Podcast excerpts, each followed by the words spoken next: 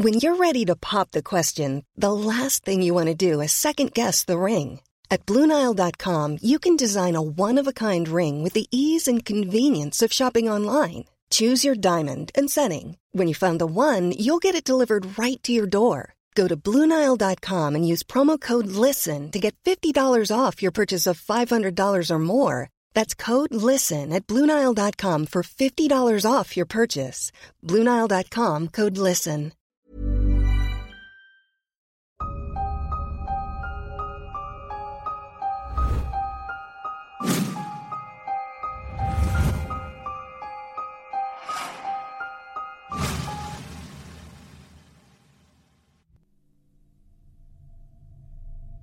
Bismillahirrahmanirrahim. Assalamualaikum warahmatullahi wabarakatuh. Selamat malam, selamat pagi, dan selamat siang. Buat teman-teman semua yang sedang mendengarkan saya kali ini Balik lagi dengan saya Doni. Selamat datang di podcast Merinding Story. Halo teman-teman semua, apa kabar? Semoga teman-teman selalu dalam keadaan sehat walafiat selalu dalam lindungan Allah Subhanahu wa taala, Tuhan yang Maha Esa dan semoga juga teman-teman selalu dalam suasana hati gembira, senang dan tentu saja juga teman-teman selalu didekatkan kepada hal-hal yang baik tentunya ya. Karena kita tahu uh, cuaca cuaca akhir-akhir ini memang sangat panas sekali. Sampai di tempatku aja ini setiap hari hampir setiap hari itu cuaca itu bisa menyentuh sampai 34 derajat Celcius. Itu setiap hari loh teman-teman. Dan kayaknya kalau siang-siang kalau siang hari gitu lagi cuaca seperti ini tuh emang paling enak tuh emang minum es ya. Cuman katanya itu tidak boleh kalau lagi cuaca panas, terik seperti itu untuk minum es itu langsung minum es itu sebenarnya katanya tidak baik karena bisa mengganggu tenggorokan jadinya radang tenggorokan. Bahkan untuk ini aja mungkin buat teman-teman yang kemarin dengar podcast Merinding Story ya mungkin suara aku tuh berbeda dengan suara aku yang sekarang. Minggu kemarin itu aku lagi flu berat parah bersin-bersin terus wah gak enak deh pokoknya. Dan itu juga ya semoga sih sekarang alhamdulillah sudah sembuh tapi semoga sih nggak kena lagi ya. Karena di terakhir-terakhir itu pas aku kena itu uh, flu itu ya kayaknya selang berapa ini deh kayaknya selang cuman berapa minggu aku sembuh terus kena lagi deh flu. Yaitu memang cuaca tidak menentu kita tetap harus menjaga kesehatan ya teman-teman. Apalagi jangan sampai sering-sering minum air es lah intinya sih seperti itu. Dan vitamin tetap harus dikonsumsi untuk menjaga daya tahan tubuh ya. Oke So, teman-teman semuanya, untuk malam hari ini, seperti biasa, saya akan membacakan lagi email yang sudah masuk. Tapi untuk kali ini, saya hanya akan membacakan dua cerita yang sudah dikirim oleh teman-teman ke email podcast Merinding Story dan juga satu ada yang kirim ke DM Instagram podcast Merinding Story di @merinding cerita. Nah, saya akan bacakan dua cerita tersebut um, semoga cerita yang saya akan bacakan hari ini bisa menghibur teman-teman semua dan kita bisa ambil pelajaran atau hikmah dari cerita ini ya.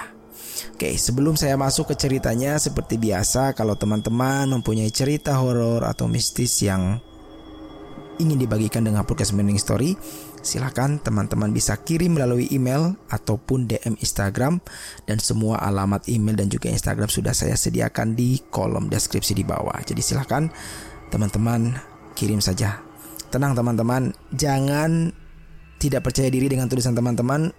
Bagaimanapun tulisan teman-teman tetap akan saya baca insya Allah ya. Tetap akan saya baca, tetap akan saya share dan bagikan ke teman-teman podcast mending story lainnya. Jadi jangan minder, jangan ah aku nggak bisa nulis, aduh nanti tulisan aku jelek, ah ceritanya nggak terlalu seram. Tidak perlu langsung kirim saja, insya Allah nanti saya akan bacakan. Oke, kita langsung masuk saja ke cerita pertama. Cerita yang dikirim oleh Sarah, salah satu pendengar setiap podcast Mending Story. Terima kasih Sarah sudah mau berbagi cerita dan kirim uh, ceritanya ke podcast Mending Story via email. Oke, kita langsung bacakan saja cerita yang dikirim oleh Sarah ini. Halo Bang Doni, perkenalkan nama saya adalah Sarah. Saya adalah seorang pecinta petualang yang selalu mencari kesempatan untuk berlibur dan mengeksplor tempat-tempat baru. Suatu kali, saya dan sekelompok teman memutuskan untuk menghabiskan liburan akhir pekan yang menyenangkan di daerah Bandung. Kami bersemangat untuk menjelajahi kota ini, mencicipi kuliner lezatnya, dan menikmati keindahan alamnya. Namun, apa yang kami alami selama liburan itu jauh dari yang kami harapkan. Di dalam cerita ini, saya akan bercerita tentang liburan mengerikan kami di sebuah hotel angker yang tak terlupakan di Bandung. Kebetulan kami berasal dari salah satu kota di Jawa Tengah dan memutuskan untuk berlibur ke daerah Bandung. Ketika saya dan teman-teman memutuskan untuk menghabiskan liburan akhir pekan di Bandung, kami tidak pernah membayangkan bahwa kami akan menginap di sebuah hotel yang begitu angker dan menakutkan.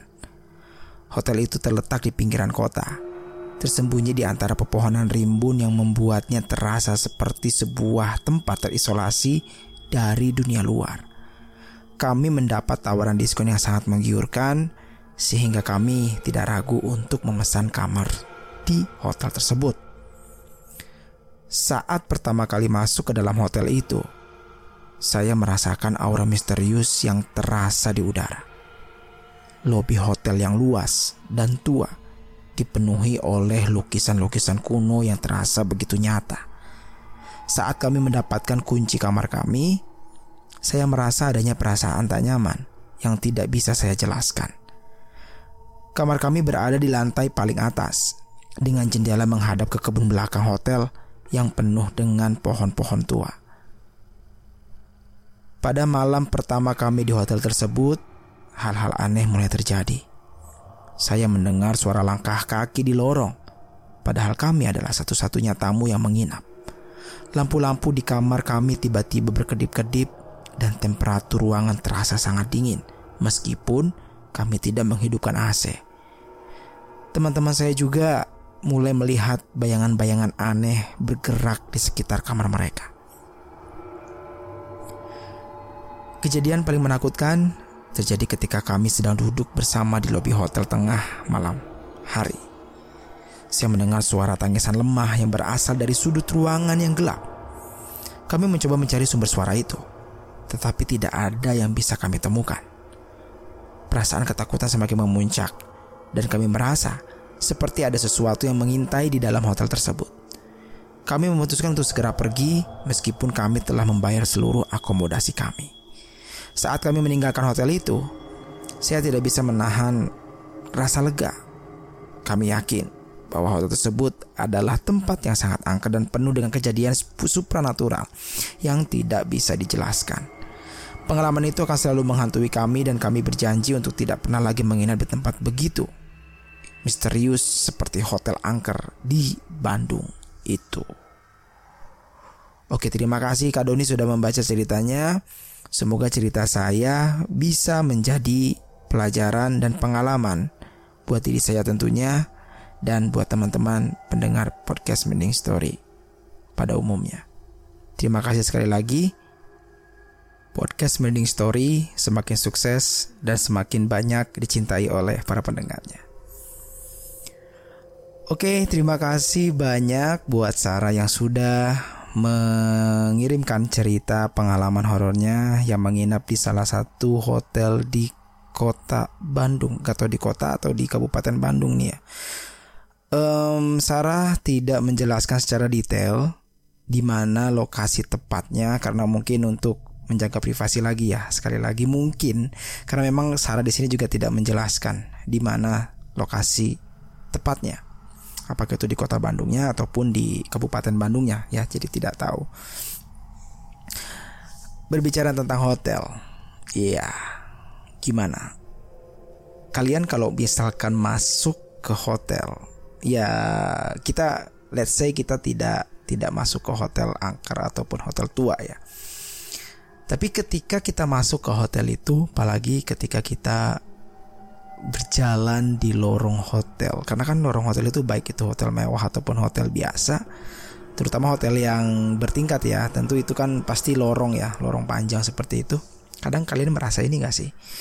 Merasa apa ya? Hmm, merasa aneh gitu ketika kalian berjalan di lorong hotel itu. Apalagi berjalannya itu di pas tengah malam baik kalian sendirian ataupun bersama teman-teman atau keluarga kalian. Tapi biasanya aku sih ngerasa ketika aku jalan di lorong hotel itu nggak tahu perasaan tuh kayak kayak aneh aja gitu. Karena kan biasanya di lorong hotel itu kan agak remang-remang ya nggak nggak terlalu nggak terlalu terang benderang gitu kan. Jadi ya adalah sedikit-sedikit perasaan yang agak sedikit aneh gitu. Cuman ya karena aku aku mengabaikan sih hal-hal hal-hal perasaan-perasaan seperti itu. Ya berdoa aja lah. Dan kadang juga aku tuh kalau misalkan masuk hotel apalagi pas masuk ke kamar kan biasanya kalau kita masuk hotel itu eh, kamar itu di posisi gelap ya. Jadi lampu tidak nyala eh, sebelum kita masukkan si kartu ya. Sebelum kita masukkan kartu baru si apa namanya si lampu hotel itu nyala cuman kadang aku tuh kalau di hotel tuh suka mikir gini. Ini eh kamar berapa hari nggak ditinggalin sama orang. Karena aku mikir gitu. Kadang ya apalagi hotelnya itu bukan hotel yang rame gitu hotel yang biasa lah gitu ya. Bukan yang yang rame-rame gimana banget gitu. Kadang aku suka mikir gini ini terakhir ditidurin kapan nih? Apakah beberapa jam yang lalu kah sehari yang lalu kah seminggu yang lalu kah atau mungkin sebulan yang lalu kah? We never know kan? Kita nggak pernah tahu kapan terakhir kamar itu ditidurin gitu kan? Karena menurut sepengetahuan aku kita nggak ngomongin hotel deh. Kita ngomongin kamar sendiri aja. Ketika kita mau tidur kita kan wajib ya terusus uh, gak tau ya kalau di agama atau kepercayaan lain tapi kalau di kepercayaan aku di agama Islam itu ketika kita tidur itu diwajibkan untuk mengkibas kasur sebanyak tiga kali dengan minimal mengucapkan basmalah kan. Bismillahirrahmanirrahim. Jebret Bismillahirrahmanirrahim jebret Bismillahirrahmanirrahim jebret sampai tiga kali. Itu kamar kita. Yang mungkin kita tinggal untuk kerja kita tinggal untuk sekolah ya dan kita baru balik lagi uh, ke kamar kita entah itu di sore harinya atau di malam harinya dan itu wajib apa kabar hotel Dengan ruangan yang sebesar itu, kita tidak tahu kapan terakhir orang tidur di situ. Nah, kadang aku mikir suka gitu, ini terakhir kapan ya ditidurin ini kamar gitu kan. Kebayang dong, ya kan seperti itu. Ya itu sih cuman cuman cuman pikiran pikiran aku aja kalau misalkan uh, tinggal di hotel gitu, maksudnya tidur di hotel. Oh iya, ngomongin hotel dan ngomongin Bandung, aku juga punya nih cerita pribadi. Sebenarnya ini nggak tahu ya cerita masuk ke cerita horor atau gimana. Cuman agak sedikit aneh juga ini ceritanya. Jadi kalau nggak salah itu di tahun 2021 akhir tahun 2020 akhir tahun 2020 atau akhir tahun 2021 ya? Oh akhir tahun 2021 ya aku ingat akhir tahun 2021 karena waktu itu pas kebetulan covid udah mulai turun kan. Jadi aku bisa pergi gitu kan. Aku kita bisa pergi lah bisa keluar intinya gitu. Nggak nggak ya nggak nggak dalam masa lockdown lagi. Nggak nggak ps apa namanya dulu tuh? PSBB iya namanya PSBB aduh lupa banget gua. Ya PSBB benar. Nah jadi waktu dulu itu PSBB udah nggak terlalu ketat kan. Akhirnya gue putusin lah buat pergi ke Bandung sama temen gitu kan. Nah pada saat itu aku dan temanku ini uh, mutusin buat tinggal di salah satu hotel di daerah Setiabudi mungkin buat yang orang Bandung ataupun yang pernah ke Bandung atau ya yang tahu lah daerah Setiabudi kan di situ banyak pohon-pohon besar ya. Di situ di pinggir jalan itu banyak pohon-pohon besar Rindang. Enak sih tempatnya sejuk ya yang tahu itu yang pernah gitu yang pernah ke sana kan tahu ya apalagi orang Bandung. Itu sejuk karena banyak pohon tinggi gitu kan dan kalau banyak orang bilang mah kalau Bandung itu estetik ketika setelah hujan itu ya salah satu tempatnya itu adalah Setia Budi. Kalau habis hujan itu bagus banget tempatnya. Estetik syahdu gitu kan. Nah waktu itu aku sama temanku itu tinggallah di salah satu hotel di daerah Setiabudi. Hotelnya ini memang agak sedikit udah lama sih, bukan bukan hotel baru, udah agak lama. Nah cerita singkat cerita, singkat cerita itu kita check in lah di situ, check in lah di situ. Terus, hmm, sebenarnya nggak ada kejadian macam-macam gimana gimana ya, cuman pada saat itu kan hujan, jadi kita tuh kayak ngobrol ngalor ngidul gitu kan, terus aku tuh sempat bilang gini, ini kolam renangnya sebelah mana ya, tempat gymnya sebelah mana ya, kayaknya kalau besok pagi-pagi kita berenang terus gym gitu kayaknya seru deh gitu kan. Dan kebetulan kita berdua ini emang nggak ada pengalaman tinggal di hotel tersebut. Jadi kita memutuskan lah untuk ceritanya explore hotel tersebut di malam hari itu. Karena memang cuaca waktu itu masih hujan atau gerimis gitu gue lupa. Pokoknya kita nggak bisa keluar kita nggak bisa buat jalan ya jalan buat menikmati suasana malam Bandung itu tuh nggak bisa karena halang hujan atau gerimis gitu. Akhirnya oke kita stay terus kita akhirnya coba deh buat explore. Karena kita tahu karena dari jendela kamar kita itu dari jendela kamar hotel kita itu kita tahu kalau hotel ini memang dibagi menjadi dua bangunan gitu kan dua bangunan. Nah dan kita yakin kalau si kolam renang ini dan tempat gym ini ada di gedung sebelahnya di bangunan sebelahnya. Dan akhirnya kita keluarlah itu. Aku lupa itu jam berapa. Aku lupa nggak tahu jam 8 nggak tahu jam setengah 9 lupa. Pokoknya udah malam. Akhirnya kita keluarlah kita explore yuk kita cari yuk. Biar nanti maksudnya tuh biar nanti pagi itu ketika kita mau berenang dan ke gym itu kita udah tahu tempatnya di mana nih gitu. Akhirnya ya kita cari tahu dulu nih di malam itu sambil gabut lah sambil nunggu hujan gitu kan. Keluarlah kita. Kita naik lift. Waktu itu ingat naik lift itu masih di gedung di gedung kita sebut aja gue tinggal di gedung A ya. Nah di si kolam renang ini kita sangka itu di ada di ada di gedung B gitu kan. Karena pas malam itu tuh nggak nggak kelihatan di mana kita juga nggak tahu di mana kolam renangnya gitu kan. Udahlah. Sok taunya kita berdua sok taunya kita berdua itu ya udah kita yuk jalan yuk kita cari yuk. Yuk akhirnya kita naik lift. Naik kita naik. Karena kan kalau di lift itu kan ada kan ada petunjuknya. Kalau misalkan swimming pool itu di mana lantai berapa lantai berapa kan kelihatan. Nah di situ emang di swimming pool itu kalau nggak salah tuh uh, ada di lantai berapa gitu kan di lantai berapa gitu. Udah akhirnya kita ikutin tuh nggak tahu gue lupa lantai berapa hanya kita uh, pijit lah tuh si lantainya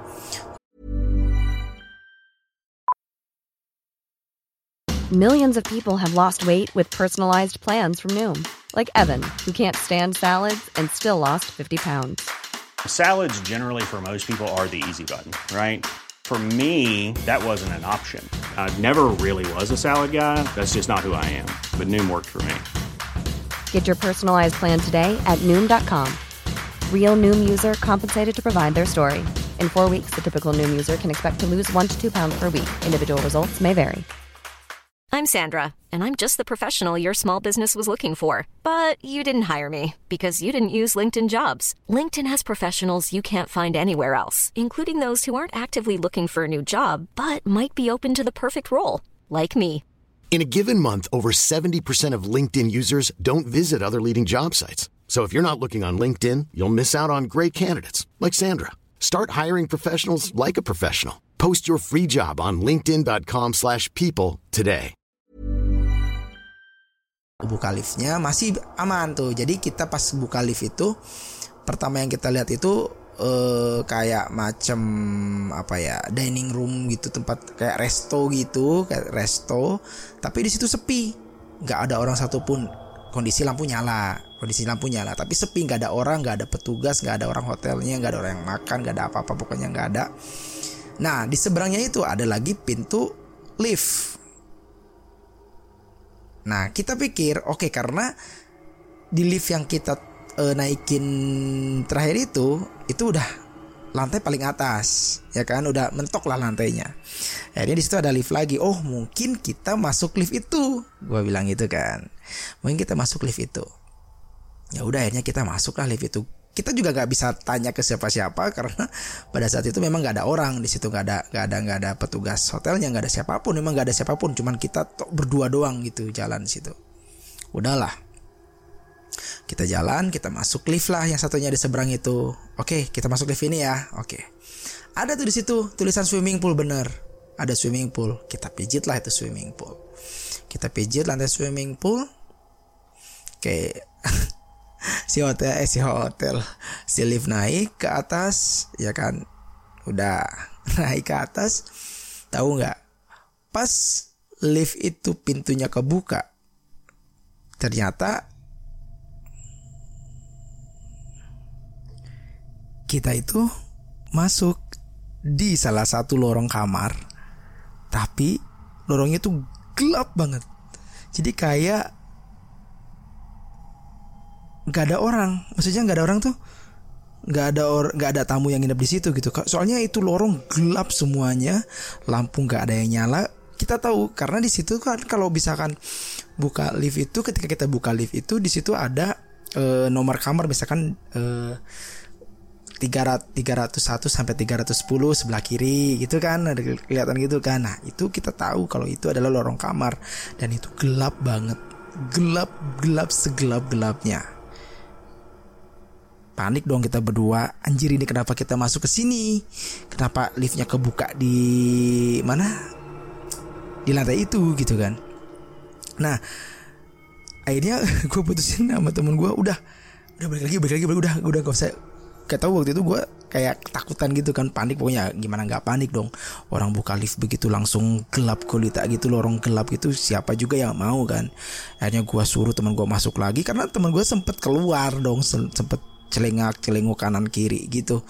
Kuat tarik lagi aja ngapain lu? Udah cepetan masuk gitu kan. Udah kita turun lagi aja nggak usah naik nggak usah naik lagi. Jadi gue udah nggak mau lagi nyari si kolam renang itu. Udah gue minta turun. Dan tahu pas kita mau nutup si pintu liftnya itu susah banget jadi kita pijit ya kita kan ada kalau di lift itu kan ada tombol buka sama tombol tutup kan maksudnya uh, ya tombol buat ngebuka pintunya sama tombol buat nutup liftnya.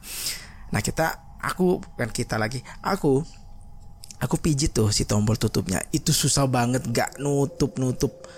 Pernah nutup dia, udah nutupnya set kebuka lagi, secek kebuka lagi. Anjir itu makin panik dong gua saat itu. Makin panik, akhirnya gue pijit-pijit cepetan cepetan turun turun turun turun. Gua gak mau udah gak enak. Udah gua udah rasa perasaan udah gak enak. Pokoknya udah udah gak karuan pas saat itu udah akhirnya alhamdulillah ketutup lah tuh si mana si pintu liftnya itu dan gue bengong aja di situ kan anjir kenapa kita masuk ke lantai itu gitu kan. Padahal kita pijit itu lantai swimming pool. Gue lupa ya detailnya itu lantai berapanya gue lupa. Cuman gue yakin temen gue juga yakin kita mijit si lantai si swimming pool itu itu kan. Nah anehnya lagi jadi sebenarnya itu pas kita naik lift kedua ini, si perpindahan lift ini kan dari lift satu ke lift dua ini, nah si lift dua ini pas naik juga udah kerasa beda. Jadi si liftnya ini udah kayak lift lama gitu loh. Jadi bunyi. Si liftnya itu bunyi. Kayak lift lama banget. Pokoknya bunyi deh pokoknya. Gue juga udah ah anjir. Duh ini nggak apa-apa nih lift gitu kan. Saya udah kayak bunyi aja kayak bunyi gitu. Si liftnya ini. Ya kan? Apa ini lift emang udah tua atau yang gak pernah di gak pernah dipakai gitu kan. Nah udah. Akhirnya alhamdulillah kita balik lagi ke lantai si dining room yang kosong itu dan pas di situ ada tuh mas-mas satu lagi beres-beres gitulah. Mereka juga ngeliat kita sih cuman kita udah yang udahlah nggak usah diirauin udah bodo amat lah biarin uh, maksudnya udahlah nggak usah nanya-nanya lagi udah kita mending balik lagi aja ke kamar gitu kan. Udah dan kebetulan pas saat itu hujan juga udah reda. Akhirnya ya udah kan emang niat, niat awal juga kita kan mau keluar kan kita mau keluar mau cari makan.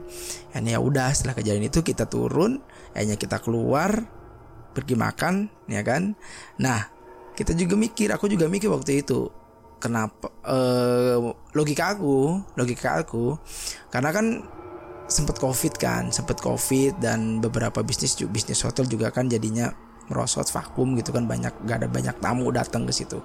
Nah mungkin karena mungkin pada saat itu masih ada dampak covidnya jadi si lantai itu si gedung itu memang gak ada tamunya gitu. Aku sih logik e, berpikir positifnya sih seperti itu. Dan si lift itu kenapa berbunyi juga mungkin karena ya mungkin udah lama nggak dipakai juga atau jarang dipakai juga gitu kan. Akhirnya juga maintenance-nya juga mungkin nggak terlalu gimana gimana gitu. Akhirnya sampai bunyi kayak gitu gitu. Itu gitu. Itu sih sebenarnya pengalamannya. Jadi ya nggak yang horor-horor banget yang gimana gimana cuma ya anehnya yang anehnya itu kenapa kita niatnya ke swimming pool kenapa kita malah lift kita itu kebukanya di lantai tersebut? Di mana lah lantai yang mana lorongnya itu gelap nggak ada orang nggak ada lampu sama sekali gitu dan itu lorong kamar.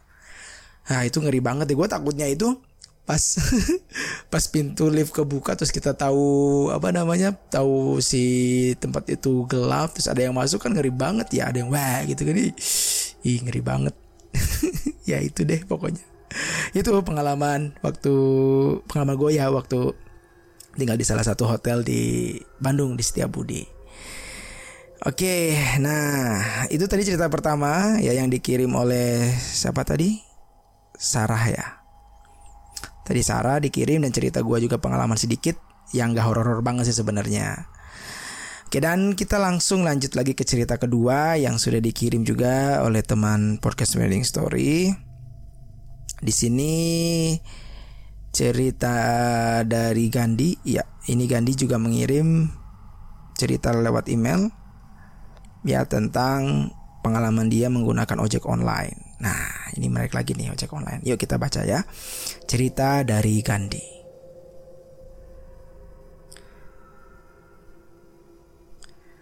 Halo Bang Doni, perkenalkan namaku Gandhi. Aku salah satu pendengar podcast Morning Story. Kemarin aku mendengar beberapa cerita yang dikirim oleh teman-teman juga ke podcast Mending Story. Dan akhirnya aku memberanikan diri untuk menulis cerita ini dan semoga dibaca oleh Bang Doni. Cerita horor yang ingin kuceritakan ini terjadi pada suatu malam ketika aku memutuskan untuk menggunakan layanan ojek online. Aku adalah seorang mahasiswa yang tinggal di salah satu kota besar di Indonesia dan aku perlu pergi ke rumah seorang teman yang berada di pinggiran kota yang cukup jauh dari tempat tinggalku. Aku memesan ojek melalui aplikasi seperti yang biasa kulakukan. Setelah beberapa menit, seorang pengemudi ojek tiba di depan apartemenku. Namun sesuatu terasa tidak beres saat aku naik ke belakang ojek. Pengemudi ojek tersebut memakai topeng wajah yang sangat menakutkan. Dan yang lebih anehnya lagi, dia tidak mengucapkan sepatah kata pun. Meskipun merasa tidak nyaman, aku memutuskan untuk tetap melanjutkan perjalanan. Oh mungkin si ininya si drivernya ini pakai ini ya pakai apa namanya pakai masker apa sih namanya tuh kalau naik motor yang apa sih bukan masker ya itulah pokoknya kayak scarf apa ya namanya gitulah mungkin yang bermotif kali ya Perjalanan berlanjut dan mereka melaju ke jalan-jalan. Kok mereka sih? Maksudnya, hmm, salah. salah baca maaf. Perjalanan berlanjut dan aku melaju ke jalan-jalan yang semakin sepi dan juga gelap. Perasaan ketidaknyamananku semakin dalam dan aku mencoba untuk mengobrol dengan pengemudi. Tapi jawabannya hanya berupa suara serak yang menakutkan. Kemudian, Ojek berhenti di tengah jalan yang sangat terpencil. Aku merasa panik dan meminta pengemudi untuk melanjutkan perjalanannya. Tapi dia tidak merespon. Alih-alih, dia menolehkan wajahnya yang mengerikan ke arahku. Wajah itu begitu seram, seolah-olah itu bukanlah wajah manusia. Teriakanku tercekat dalam tenggorokanku. Aku tidak bisa berteriak apa pun karena saking kagetnya. Tanpa peringatan, ojek mulai melaju kembali dengan kecepatan tinggi menuju tempat yang semakin gelap dan terpencil. Aku merasa terjebak dalam situasi yang sangat berbahaya dan pikiranku pun berkecamuk pada saat itu. Akhirnya, ojek tiba di sebuah hutan yang sangat gelap dan sunyi. Aku melihat sekelompok orang berdiri di tengah hutan. Semuanya memakai topeng seram yang sama seperti pengemudi ojek itu. Mereka berdiri dalam keheningan yang menakutkan. Aku tahu, aku harus segera keluar dari situasi ini. Dengan keberanian yang tersisa, aku membayar pengemudi ojek dan melarikan diri menuju arah yang berlawanan. Sesaat setelah aku pergi, aku mendengar suara tertawa aneh dan seram di belakangku. aku tidak pernah tahu siapa sebenarnya pengemudi ojek itu atau apa yang sebenarnya terjadi pada malam itu. Pengalaman horor itu akan selalu menghantui tidur malamku dan mengubah pandanganku terhadap layanan ojek online selamanya. Dan akhirnya aku pun bisa keluar dari hutan itu dan anehnya aku tiba-tiba ada berada di pinggir jalan dekat dari tempat tinggalku di mana aku naik ojek pertama kali. Oh. Oke. Okay. Ini ini ngeri sih. Apa nih sih? Apakah si pengemudi ojek ini penganut sekte atau aliran tertentu kah? Hmm. Oke. Okay.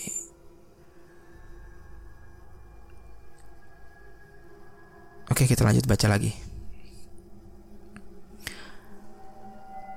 Dan ketika aku sampai, aku sudah berada di tempat di mana aku naik pertama kali ojek tersebut.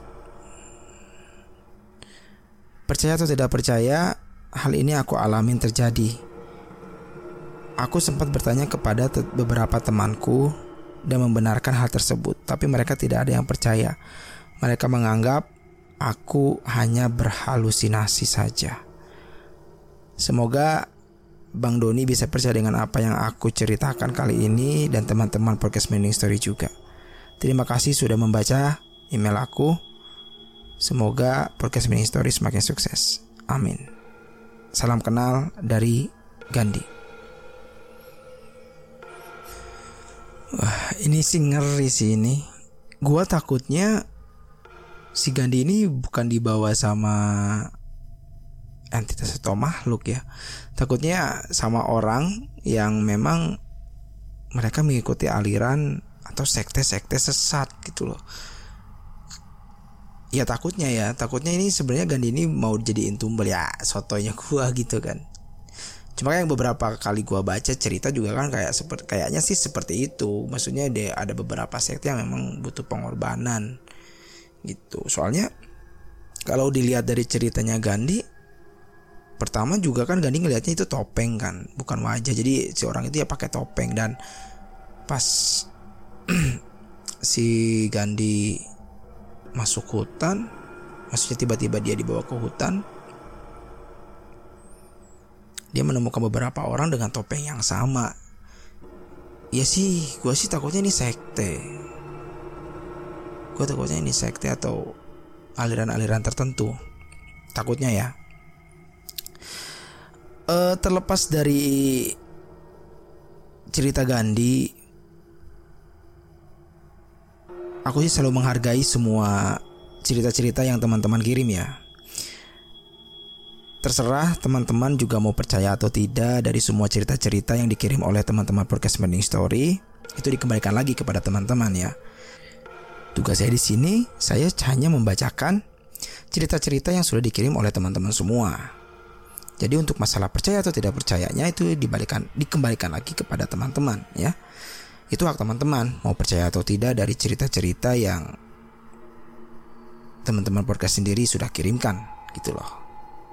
Ke email ataupun ke DM Instagramnya podcast Mending Story. Dan tentu saja saya juga terima kasih banyak buat teman-teman yang sudah berani dan sudah mau berbagi cerita dengan podcast Mending Story dan berkenan untuk saya bacakan di sini. Jadi saya ucapkan terima kasih banyak buat uh, siapa tadi Gandhi dan siapa tadi cerita yang pertama dari siapa? Gua lupa. Biasa kalau kalau kalau kalau udah baca cerita tuh pasti suka lupa namanya. Hmm, ntar gue cek lagi. Sarah. ya Allah maaf Sarah. Terima kasih buat Sarah dan Gandhi yang sudah berbagi cerita pengalamannya. Semoga pengalaman-pengalaman yang dialami oleh Gandhi maupun Sarah ya bisa menjadi pelajaran ya. Pasti banyak hikmah di balik semua cerita yang dialami oleh teman-teman semua di sini. Selain sebagai hiburan, juga sebagai pembelajaran tentunya ya.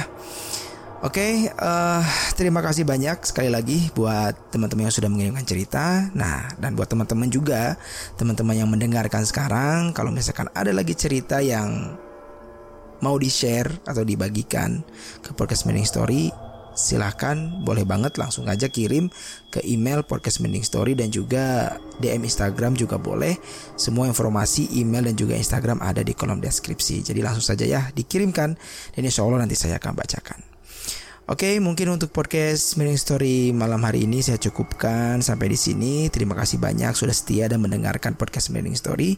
Jangan lupa untuk follow Instagram dan juga share ya ke akun sosial media kalian kalau kalian mendengarkan podcast Mini Story ini di share supaya makin banyak pendengar-pendengar podcast Mini Story.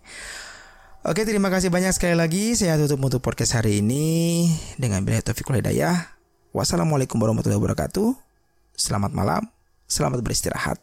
Akhir kata, salam merinding.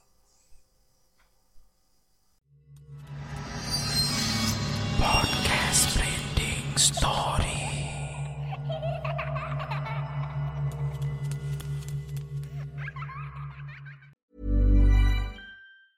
Even when we're on a budget, we still deserve nice things. Quince is a place to scoop up stunning high-end goods for 50 to 80% less than similar brands. They have buttery soft cashmere sweaters starting at $50, luxurious Italian leather bags, and so much more. Plus, Quince only works with factories that use safe, ethical, and responsible manufacturing.